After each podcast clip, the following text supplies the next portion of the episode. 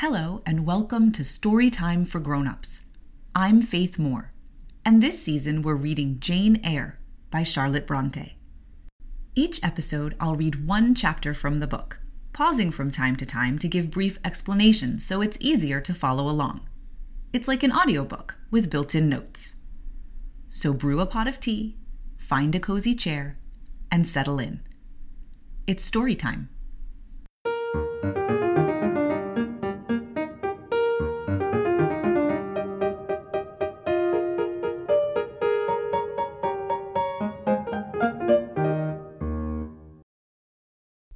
There. Welcome back. It's so good to be here with you again.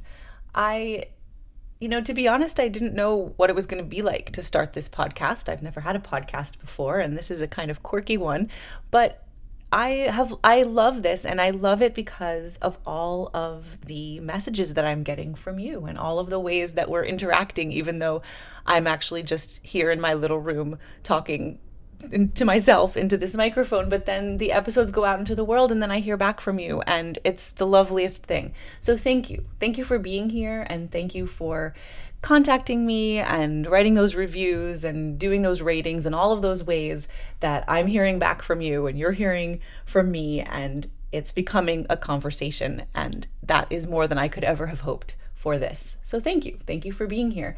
And if you haven't already and you're enjoying the show, I would love it if you would go and rate it 5 stars wherever you're listening.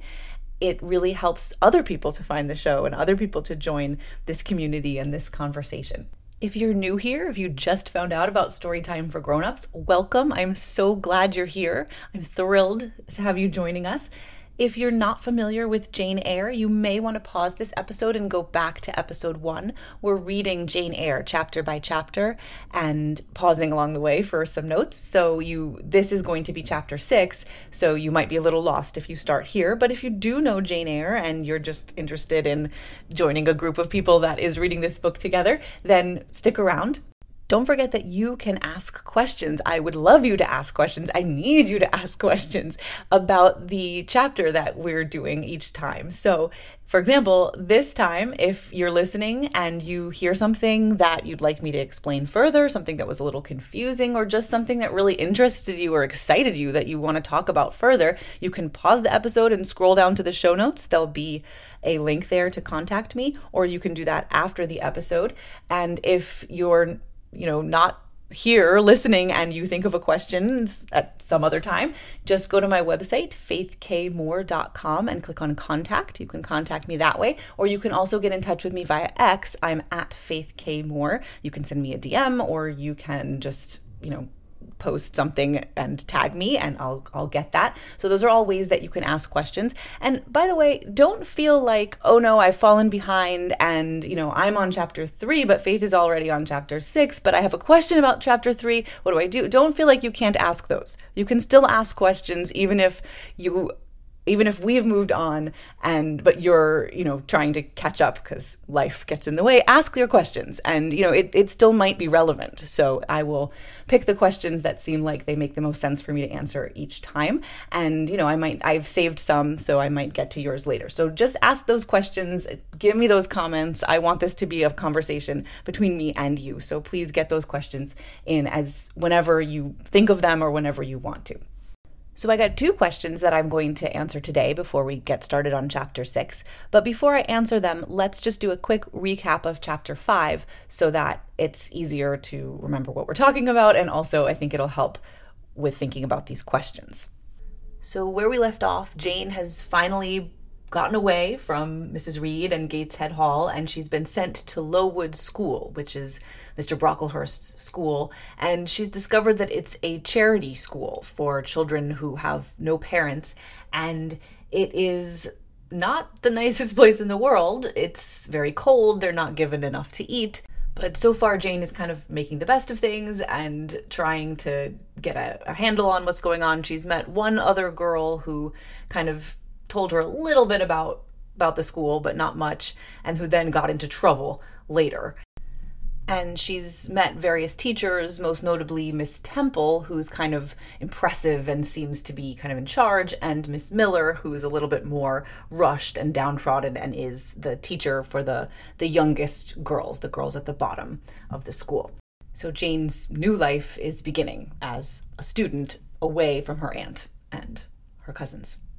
Okay, so the first question comes to us from Patty. Patty writes While listening to chapter 5 and the horrible conditions of the boarding house, I wondered how much of Jane Eyre is autobiographical to Charlotte Bronte. I don't know anything about her or her life, so I was curious. Okay, so this is a great question. Patty is wondering about Lowood School, this charity school that Jane has been sent to, and whether or not Charlotte Bronte, the author, had anything similar going on in her life. And this is actually a really astute question because many parts of Jane Eyre are actually sort of semi autobiographical. They sort of track loosely with Charlotte Bronte's life. The problem that we have right now is that many of them come later in the story, and they would be huge spoilers if I revealed them now. So, just for now, I will say that Charlotte was raised by an aunt. She she was raised by her father and an aunt. So her mother died when she was five, and her aunt came in to help take care of the children. And um, so she did have one living parent, but she also was raised by an aunt, the way that Jane is raised by an aunt. And then Charlotte and three of her sisters were sent to a school for clergymen's children. So the father was a clergyman, and three of Charlotte's sisters and Charlotte were sent to a school called Cowan Bridge. And people tend to think that Lowood is actually based on this school.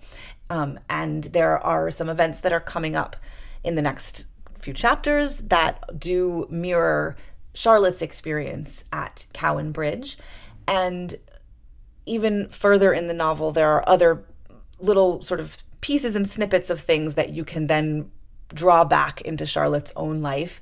And, you know, if you want to know more about this, about how Charlotte Bronte's life and Jane Eyre's fictional life correspond, you can just Google parallels between Charlotte Bronte and Jane Eyre. But be warned because there are major spoilers coming up that you will find if you look at these articles. So it's it's interesting to think about and to know that there are some autobiographical elements in Jane Eyre, but I would say maybe hold that thought until the until we get to the end of the story and then maybe we can come back and take a look at some of those. So, for now, yes, Charlotte Bronte went to a school called Cowan Bridge that was similar in many respects to Lowood School.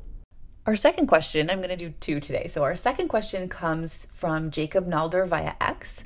He writes, about the quote organ of veneration end quote i got the author as saying i still remember how she looked in a fancy way. Apparently it has something to do with phrenology but how common was it? We see it as quack science. Were they skeptical of it or was it an emerging science?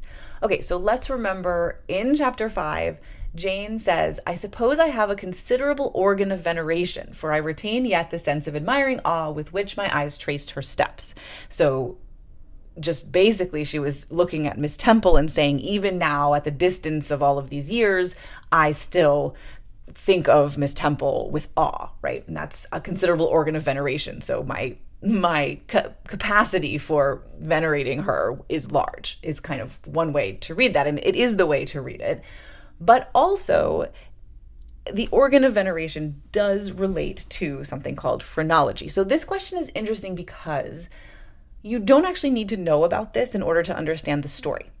And I think that's really important to note. Sometimes these classic books feel so inaccessible because there are all of these little things that, like, you know, you kind of somebody might tell you, like, well, the organ of veneration is a concept from phrenology, which was a pseudoscience, you know, and it, you go on and on. You're like, well, wait, what? I have to learn all about phrenology and and Victorian England, and I, I'm sorry, no, and close the book, right? So I want to be very clear that there's no reason to really know about phrenology in order to understand this part of the book or any part of the book, even though phrenology does actually come up again in the book. So that's an important point. On the other hand, knowing about this is an interesting detail and it does because it does come up later it's interesting to kind of hang on to and think about and you know and wonder about as you read. So, these are the kind of cool little deep dives that we can and should do. But also, if these deep dives make you feel really uncomfortable and you don't want to know about this, then just skip this and listen to the story. It's a good story. You don't actually have to know all of this stuff. This is just for fun. Okay, so I just want to say that first because I, I want you to feel comfortable listening to the story and not worrying whether you're missing all kinds of weird references to strange sciences from the 1800s. Okay, but yes, so phrenology is what's called a pseudoscience. So it looks like science, but it's actually garbage. So it's something that people thought was scientifically true, but isn't. And it involves measuring the bumps on the skull in order to determine mental traits. So, like this bump, if it's larger, it means that you're more sensitive emotionally, but this bump means that you're cold or, or whatever, okay?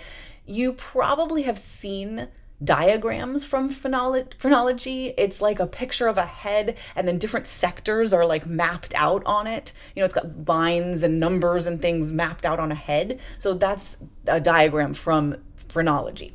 So phrenology was actually very popular during Charlotte Bronte's time. There were people who were trying to discredit it even then to say, no, this isn't real, this doesn't mean anything. But it was a big deal, and you could visit a phrenologist and have a reading and find out about your personality traits via the bumps on your head. And Charlotte Bronte actually seemed quite fascinated with phrenology. She visited a phrenologist herself, and the report. Um, you know, came back to her and she was able to read that. And she does incorporate phrenology into her books, this one and others that she wrote. And so the organ of veneration is one of the quote unquote organs, which were just these phrenological areas on the skull. And so that is a reference to phrenology when she's talking about the organ of veneration. But you also can just read it as she's saying, oh, well, I, you know, I have a, a large capacity for veneration. But the fact that she uses the word organ of veneration does alert us to the fact that she is she is mentioning phrenology there. Um, other organs will come up in this book, so other areas of you know the head that were believed in phrenology to mean different things will come up in the book so if this is interesting to you then look out for them and then write to me when you notice them and we can talk about them another just to mention another pseudoscience that was popular at this time was physiognomy. Um, physiognomy was the belief that a person's facial features could indicate personality. So like if you have a, a, a pronounced brow or like a receding chin or a you know a nose with a hook or, or whatever that these things meant something about who you were as a person. And this will also play a part in jane eyre. So if this is interesting to you then look out for that as well. And when you find it it, write to me, and then we'll come back and talk about it again if I get you know more notes about this because you know if this fascinates you then we can come back to this. So this is a great question. Yes charlotte bronte was interested in phrenology. Yes it is in the book as is physiognomy. So if this captivates your attention look out for those things all right, those are our questions for today. Don't forget, you can ask questions. You should ask questions. Please ask questions, or just write it and say something that you think is cool, and then I can sort of riff on it for a minute and we can have that conversation too. So, look in the show notes. The link to contact me is right there. Or if you can't find that, I you can just go to my website, faithkmoore.com, or find me on X at faithkmoore and get those questions and comments to me so that we can keep this conversation going. All right let's get started with Chapter 6 of Jane Eyre by Charlotte Bronte. It's story time. Chapter 6 The next day commenced as before, getting up and dressing by rushlight, but this morning we were obliged to dispense with the ceremony of washing, so they didn't wash. The water in the pitchers was frozen. A change had taken place in the weather the preceding evening and a keen northeast wind whistling through the crevices of our bedroom windows all night long had made us shiver in our beds and turned the contents of the ewers to ice. Before the long hour and a half of prayers and Bible reading was over, I felt ready to perish with cold. Breakfast time came at last, and this morning the porridge was not burnt. The quality was eatable, the quantity small. How small my portion seemed! I wish it had been doubled. In the course of the day, I was enrolled a member of the fourth class, and regular tasks and occupations were assigned me. Hitherto, I had only been a spectator of the proceedings at Lowood. I was now to become an actor therein. At first, being little accustomed to learn by heart, the lessons appeared to me both long and difficult. The frequent change from task to task, too, bewildered me, and I was glad when, about three o'clock in the afternoon, Miss Smith put into my hands a border of muslin two yards long, together with needle, thimble, etc., and sent me to sit in a quiet corner of the schoolroom with directions to hem the same.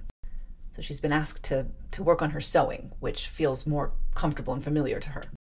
At that hour, most of the others were sewing likewise, but one class still stood round Miss Scatcherd's chair reading, and as all was quiet, the subject of their lessons could be heard together with the manner in which each girl acquitted herself, and the animadversions, so the criticisms or commendations of Miss Scatcherd on the performance. It was English history. Among the readers, I observed my acquaintance of the veranda. She sees the girl she spoke to yesterday. At the commencement of the lesson, her place had been at the top of the class, but for some error of pronunciation or some inattention to stops, she was suddenly sent to the very bottom. Even in that obscure position, Miss Scatcherd continued to make her an object of constant notice. She was continually addressing to her such phrases as the following Burns, such it seems was her name. The girls here were all called by their surnames, as boys are elsewhere. Burns, you are standing on the side of your shoe. Turn your toes out immediately. Burns, you poke your chin most unpleasantly. Draw it in. Burns, I insist on your holding your head up. I will not have you before me in that attitude, etc., etc. A chapter having been read through twice, the books were closed and the girls examined. The lesson had comprised part of the reign of Charles I, and there were sundry questions about tonnage and poundage and ship money, which most of them appeared unable to answer. Still, every little difficulty was solved instantly when it reached Burns. Her memory seemed to have retained the substance of the whole lesson, and she was ready with answers on every point. I kept expecting that Miss Scatcherd would praise her attention, but instead of that, she suddenly cried out, You dirty, disagreeable girl! You have never cleaned your nails this morning! Burns made no answer. I wondered at her silence. Why, thought I, does she not explain that she could neither clean her nails nor wash her face as the water was frozen? My attention was now called off by Miss Smith desiring me to hold a skein of thread. While she was winding it, she talked to me from time to time, asking whether I had ever been at school before, whether I could mark, stitch, knit, etc. Till she dismissed me, I could not pursue my observations on Miss Scatcherd's movements. When I returned to my seat, that lady was just delivering an order of which I did not catch the import.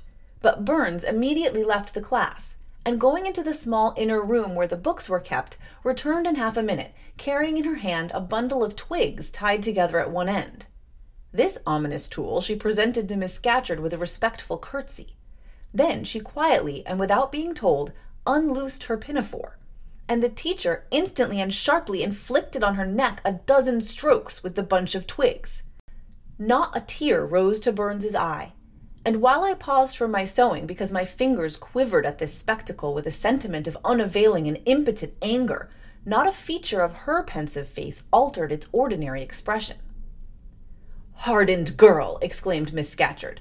Nothing can correct you of your slatternly habits. Carry the rod away. Burns obeyed. I looked at her narrowly as she emerged from the book closet. She was just putting back her handkerchief into her pocket, and the trace of a tear glistened on her thin cheek. The play hour in the evening I thought the pleasantest fraction of the day at Lowood. The bit of bread, the draught of coffee swallowed at five o'clock had revived vitality, if it had not satisfied hunger. The long restraint of the day was slackened. The schoolroom felt warmer than in the morning its fires being allowed to burn a little more brightly to supply in some measure the place of candles, not yet introduced.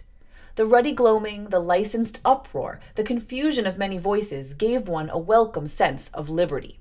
On the evening of the day on which I had seen Miss Scatcherd flog her pupil, Burns, I wandered as usual among the forms and tables and laughing groups without a companion, yet not feeling lonely.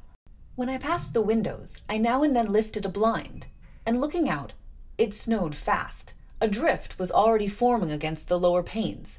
Putting my ear close to the window, I could distinguish from the gleeful tumult within the disconsolate moan of the wind outside. Probably, if I had lately left a good home and kind parents, this would have been the hour when I should most keenly have regretted the separation. That wind would then have saddened my heart. This obscure chaos would have disturbed my peace. As it was, I derived from both a strange excitement, and reckless and feverish, I wished the wind to howl more wildly, the gloom to deepen to darkness, and the confusion to rise to clamor. Jumping over forms, forms are benches, and creeping under tables, I made my way to one of the fireplaces. There, kneeling by the high wire fender, I found Burns, absorbed, silent, abstracted from all round her by the companionship of a book, which she read by the dim glare of the embers. Is it still Rasselas? I asked, coming behind her. Yes, she said, and I have just finished it and in five minutes more she shut it up. I was glad of this. Now, thought I, I can perhaps get her to talk. I sat down by her on the floor. What is your name besides Burns? Helen. Do you come a long way from here? I come from a place farther north, quite on the borders of Scotland. Will you ever go back? I hope so, but nobody can be sure of the future. You must wish to leave Lowood. No, why should I? I was sent to Lowood to get an education, and it would be of no use going away until I have attained that object. But that teacher, Miss Scatcherd, is so cruel to you. Cruel? Not at all. She is severe. She dislikes my faults. And if I were in your place, I should dislike her. I should resist her. If she struck me with that rod, I should get it from her hand. I should break it under her nose. Probably you would do nothing of the sort. But if you did, Mr. Brocklehurst would expel you from the school. That would be a great grief to your relations. It is far better to endure patiently a smart which nobody feels but yourself, than to commit a hasty action whose evil consequences will extend to all connected with you. And besides, the Bible bids us return good for evil. But then it seems disgraceful to be flogged, and to be sent to stand in the middle of a room full of people. And you are such a great girl. I am far younger than you, and I could not bear it. Yet it would be your duty to bear it, if you could not avoid it. It is weak and silly to say you cannot bear what it is your fate to be required to bear. I heard her with wonder. I could not comprehend this doctrine of endurance, and still less could I understand or sympathize with the forbearance she expressed for her chastiser she can't see how Helen could just take all this punishment, uh, and also how she still has respect for Miss Scatcherd, the one punishing her. Still, I felt that Helen Burns considered things by a light invisible to my eyes. I suspected she might be right and I wrong, but I would not ponder that matter deeply. Like Felix, I put it off to a more convenient season. You say you have faults, Helen. What are they? To me, you seem very good. Then learn from me not to judge by appearances. I am, as Miss Scatcherd said, slatternly. That means like dirty or untidy. I seldom put and never keep things in order. I am careless. I forget rules. I read when I should learn my lessons. I have no method. And sometimes I say, like you, I cannot bear to be subjected to systematic arrangements. This is all very provoking to Miss Scatcherd, who is naturally neat, punctual, and particular. And cross and cruel, I added, but Helen Burns would not admit my addition. She kept silence. Is Miss Temple as severe to you as Miss Scatcherd? At the utterance of Miss Temple's name, a soft smile flitted over her grave face. Miss Temple is full of goodness. It pains her to be severe to anyone, even the worst in the school. She sees my errors and tells me of them gently, and if I do anything worthy of praise, she gives me my meed liberally.